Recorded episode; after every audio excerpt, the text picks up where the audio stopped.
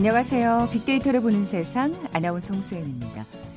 코로나19 관련 브리핑 방금 듣고 오셨습니다. 자, 오늘은 코로나19보다 먼저 보도에 등장하는 뉴스가 있었네요. 북한 관련 소식인데요. 네, 북한이 오늘 정오부터 2018년 4월 개설된 남북 정상 간 한 라인을 포함해 군 통신선 등 모든 당국 간 연락 수단을 완전히 차단, 폐기한다고 밝혔습니다. 네, 오늘 오전 개성 남북공동연락사무소 통화와 군 통신선 교신을 시도했습니다만 모두 북측이 받지 않았다는 통일부의 발표가 있었는데요. 아, 완전히 소통이 단절되지 않는 건가 하는 우려가 나오고 있습니다. 앞으로의 남북 관계와 소통 어떤 변화가 찾아올까요? 잠시 후 남북 공감 빅데이터로 말하다 시간에 자세히 살펴보고요.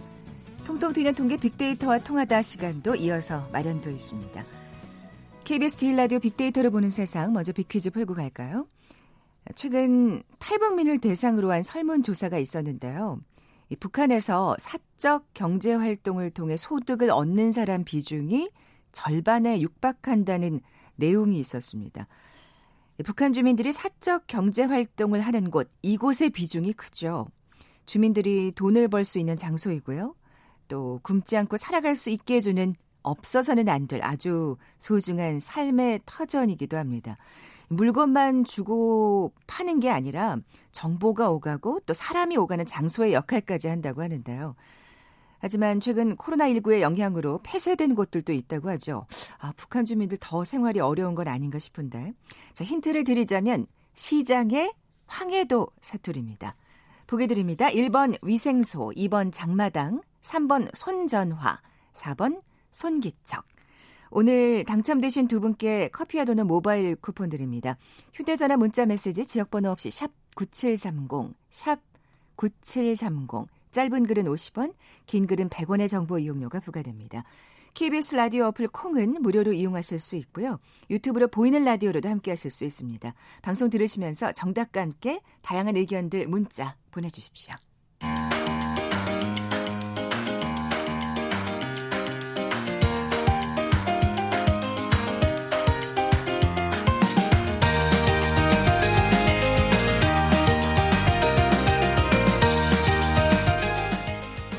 북한 관련 이슈들을 알기 쉽게 풀어보는 시간이죠. 남북 공간 빅데이터를 말하다. KBS 보도국 김정환 기자 나와 계세요. 안녕하세요. 네, 안녕하세요. 자, 앞서 말씀드린 대로 그러니까 모든 연락 채널을 북한이 끊는다고 발표를 했습니다. 네, 오늘 새벽에 이제 조선중앙통신 보도였고요.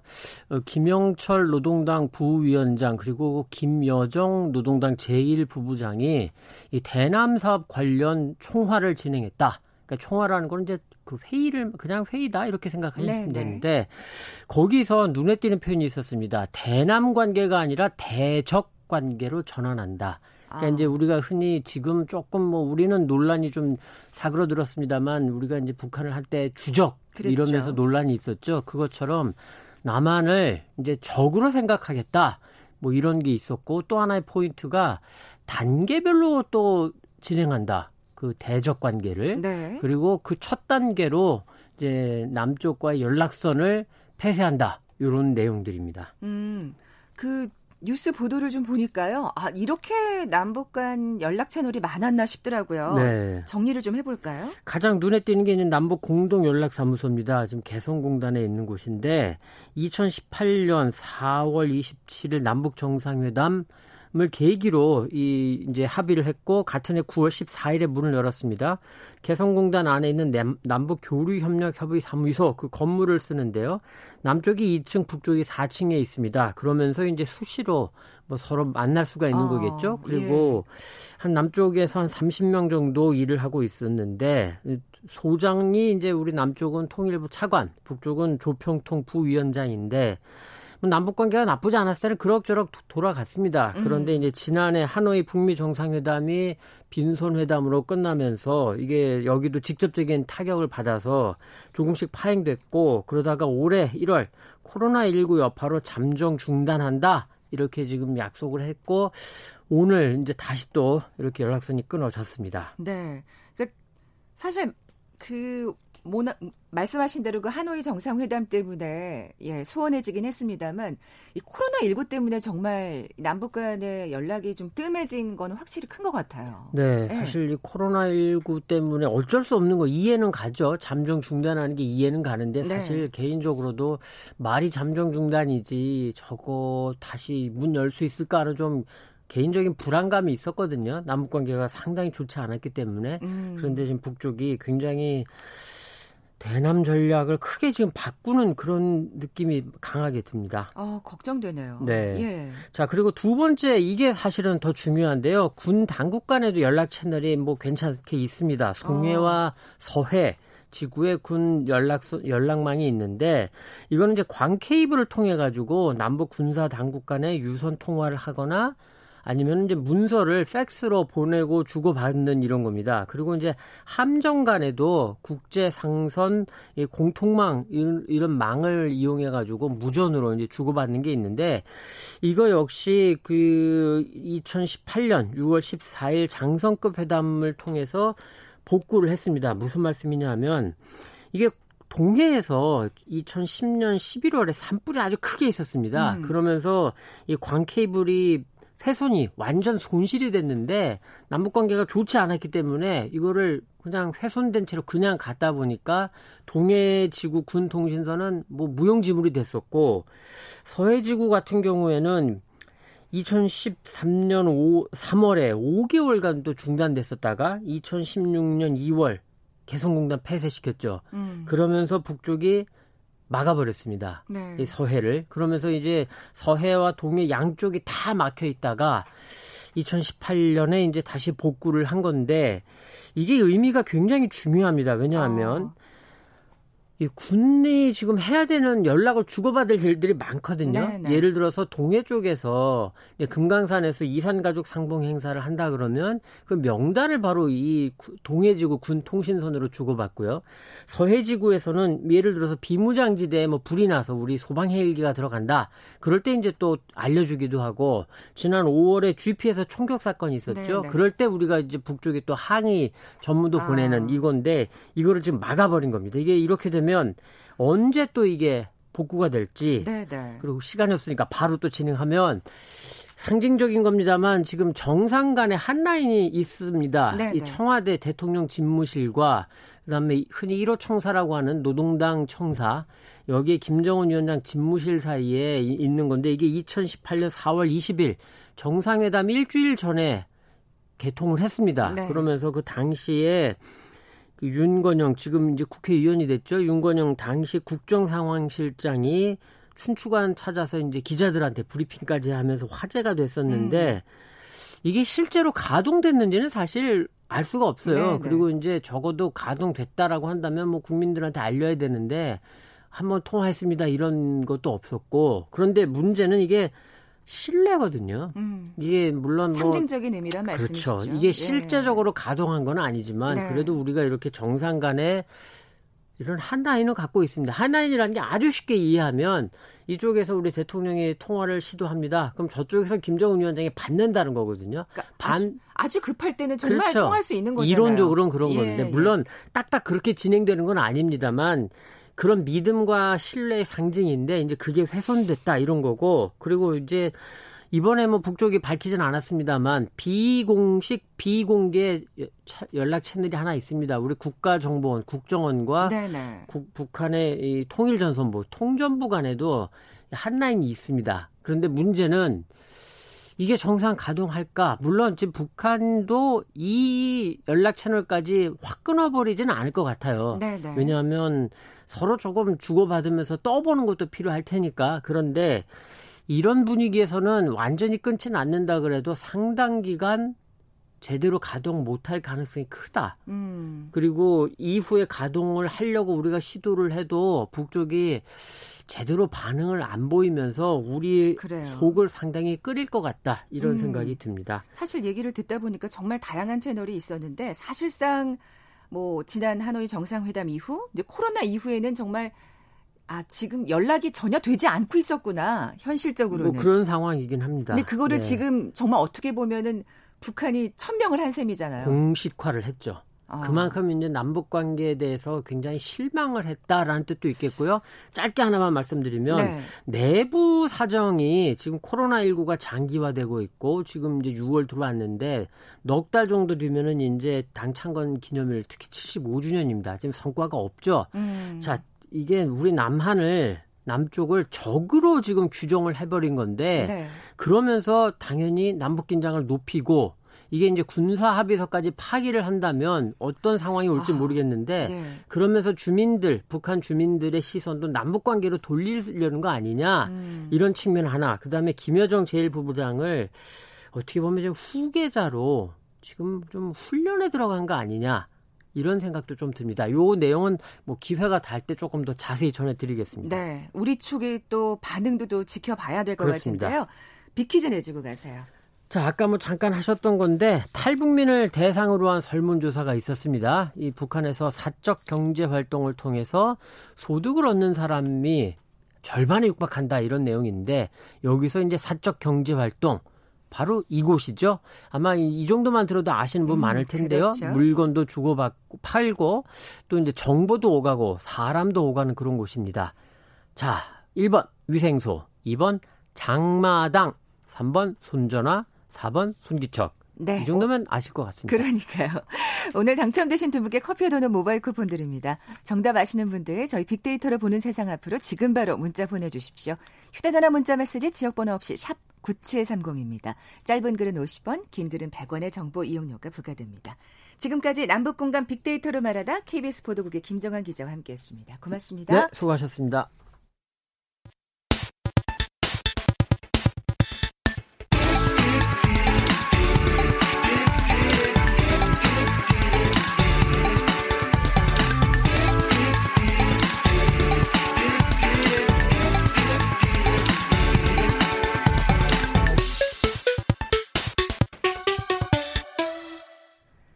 데이터와 차트로 세상을 보는 시간이죠. 통통 튀는 통계 빅데이터와 통하다.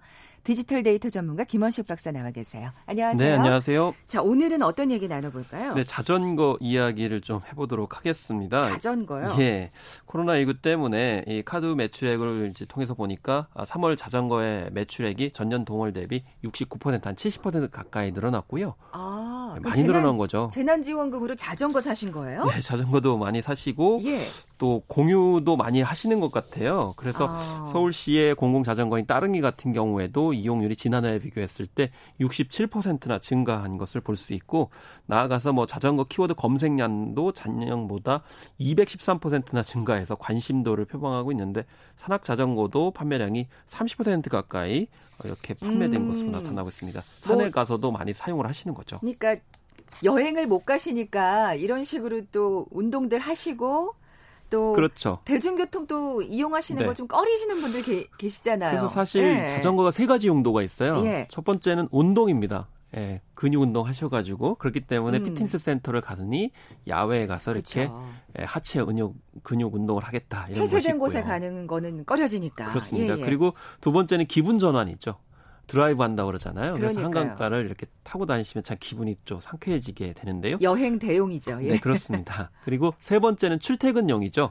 그래서 최근에 전기자도 어, 자전거가 오. 어, 많이 판매가 되고 있다고 그래요. 그래서 네. 전년보다 한 34% 증가했는데 사실 아침 시간부터 이렇게 힘들게 가면 피곤할 수 있잖아요. 그렇기 음. 때문에 이렇게 전기 자전거를 통해 가지고 아, 가는 측면이 좀 부각이 되는 것 같습니다. 코로나19로 인해서 이렇게 또 자동, 자전거가 각광을 받고 있네요. 그, 우리나라는 좀 그렇지 않습니다만 사실 뭐 동남아시아라든지 네. 혹은 유럽 같은 데서는 워낙 자전거 이용률이 높았잖아요. 그렇습니다. 그래서 네. 이 각광받고 있는 게 참 우리나라가 좀 아쉬운데 중국산 자전거가 지금 세계를 휩쓸고 있다고 그래요. 아. 예. 스페인 같은 예. 경우는 22배, 뭐 영국 같은 경우는 4배, 뭐 이렇게 되고 있고 러시아 같은 경우에도 60배 어, 가까이 지금 늘어나고 있다고 합니다. 심지어 미국 같은 경우는 3월부터 부품 수리 서비스 매출이 지난해보다 2배 가까이 증가를 했고요. 뉴욕 타임즈도 4월 말에 미국 내 자전거 소매 점과 도매상들이 확보한 1000달러 이하의 저가 자전거 물량이 모두 동이 났다.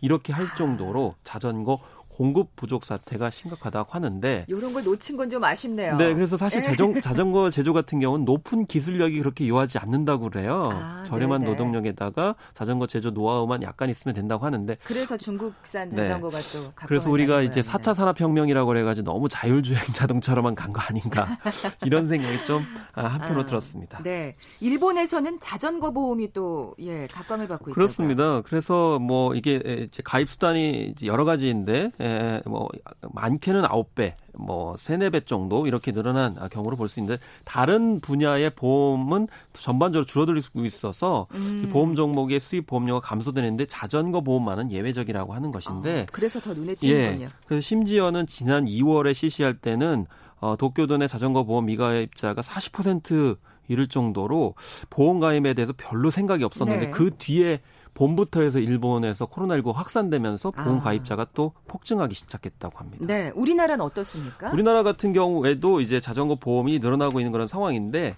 사실 지자체에서 좀 반가운 소식이 있었어요. 이 지자체에서 직접 보험사와 보험 계약을 하고 보험료를 부담을 하면서 지역 주민들이 만약에 자전거를 타고 가시다가 혹은 자전거 때문에 사고가 일어나게 되면 보험 혜택을 받는 아, 그런 이제 제도들이 자전거 보험을 통해 가지고 있는데 음. 이게 통행 중에 자전거로 입은 사고나 자전거로 인한 벌금 또 변호사 비용 또 처리 지원금 같은 경우를 보장을 하고 있어서요. 네. 이것을 이제 어 InsurTech 기업의 홈페이지를 가게 되시면 우리 동네 보험 찾기 서비스가 있어요.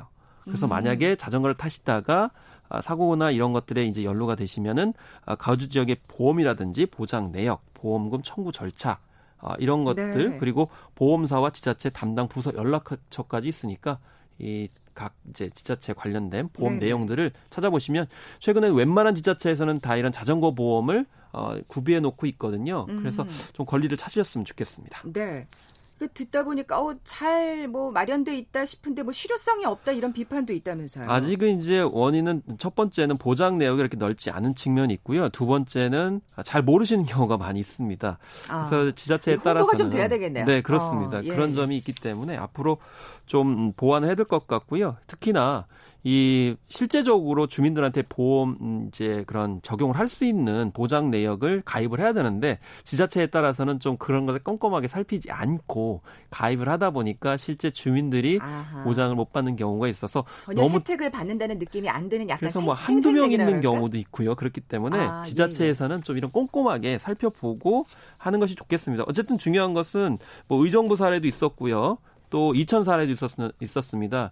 지난번에 화재 사고 있었는데 이게 지역 주민 3명이 어 이제 적용을 받았다고 그래요. 그렇기 때문에 아. 전반적으로는 이런 재난 보험 그러니까 자전거 보험 포함해 가지고 네. 이런 지자체에 가입은 필요합니다. 근데 보장 내역을 좀 꼼꼼하게 따져보고 또 이 보험 횟수가 너무 많은 것은 아닌지 이런 실효적인 어떤 측면들을 음. 어, 이제 다잡아보는 것이 예, 필요하다고 볼 수 있겠습니다. 오늘 방송 들으신 우리 청취자분들은 이, 아, 본인이 속한 지자체 들어가서 어떤 보험이 있는지 예, 좀 따져보셨으면 좋겠습니다. 예, 그러니까요. 6월에 자전거 사고가 가장 많이 발생한다는 얘기는 맞나요? 네, 그렇습니다. 그 실제로 보게 되면은 도로교통공단에 따르면 어, 최근 3년 동안 4만 2천여 건이었는데 사망 70 740명, 부상이 4만 4천여 건 됐어요. 그래서 이 이제 6월 달에 4,966건으로 가장 많고요. 또 인명 피해도 어. 5,250명으로 6월에 가장 많기 때문에 아무래도 본격적인 장마철 전에 나들이를 좀 많이 하시려고 하는 것 같고요. 특히 장마철에 비가 오는 경우에는 좀 되도록이면 자제를 하시는 것이 필요하겠는데 휴대전화 사용이나 음주운전 같은 경우가 가장 많은 요인이었어요. 아, 이게 문제네요. 예, 안전모라든지 보호 장비를 반드시 이렇게 착용을 하셔야 되겠고 특히 교차로에서 아, 자동차가 오는 것을 살피셔야 되는 그런 것이 음. 필요합니다.